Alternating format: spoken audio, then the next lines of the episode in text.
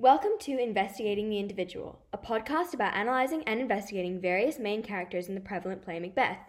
Each week, we deliver an informative, well researched podcast that analyzes in depth a main character from the notable play.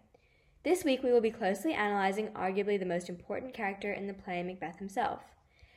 Through a range of articles, quotes, language techniques, and more, today's episode will cover every important aspect of Macbeth's character.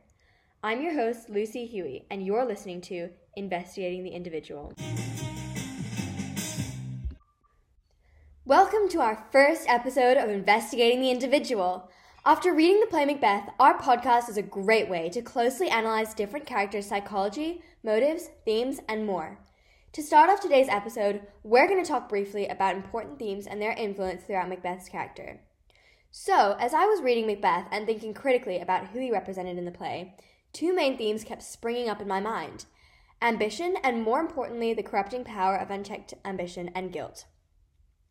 Of course, I know there are so, so many more themes in Macbeth than these two, but to me, these two themes seem to drive Macbeth and his actions, so I think these themes are the two most important ones for his character. To analyze the full extent of Macbeth's corrupting ambition, I turned to a couple different sources as well as the actual play Macbeth.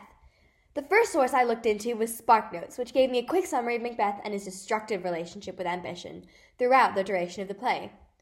Macbeth initially presents himself as a strong, worthy Thane, as seen in King Duncan's description of Macbeth, a worthiest cousin, and the service and loyalty I owe. However, as soon as a seed of potential power is planted in Macbeth's head, he becomes incredibly fixated on it. This seed of potential power is the Three Witches' prophecy of him becoming king. Obviously, the Three Witches are not the most credible source, as Macbeth doesn't know them and has randomly stumbled upon them.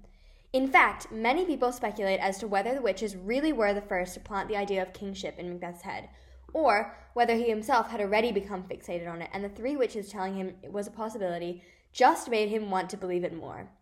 Regardless, Macbeth's ambition is toxic and all consuming, and it consistently leads to poor decisions. As seen in a quote from SparkNotes, Macbeth's corrupting ambition is particularly dangerous as it is unchecked by moral constraints.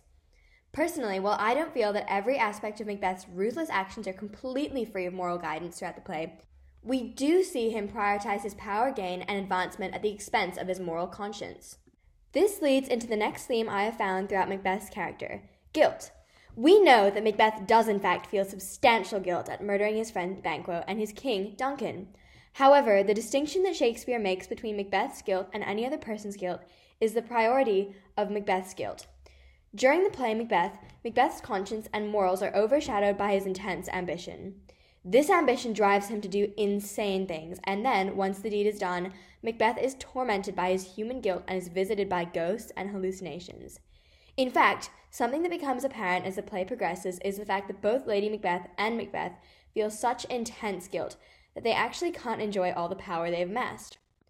Additionally, Lady Macbeth and Macbeth do try to rationalize this guilt by saying what is done is done and that their actions cannot be undone. But this does nothing to the effect of making them feel better and less guilty.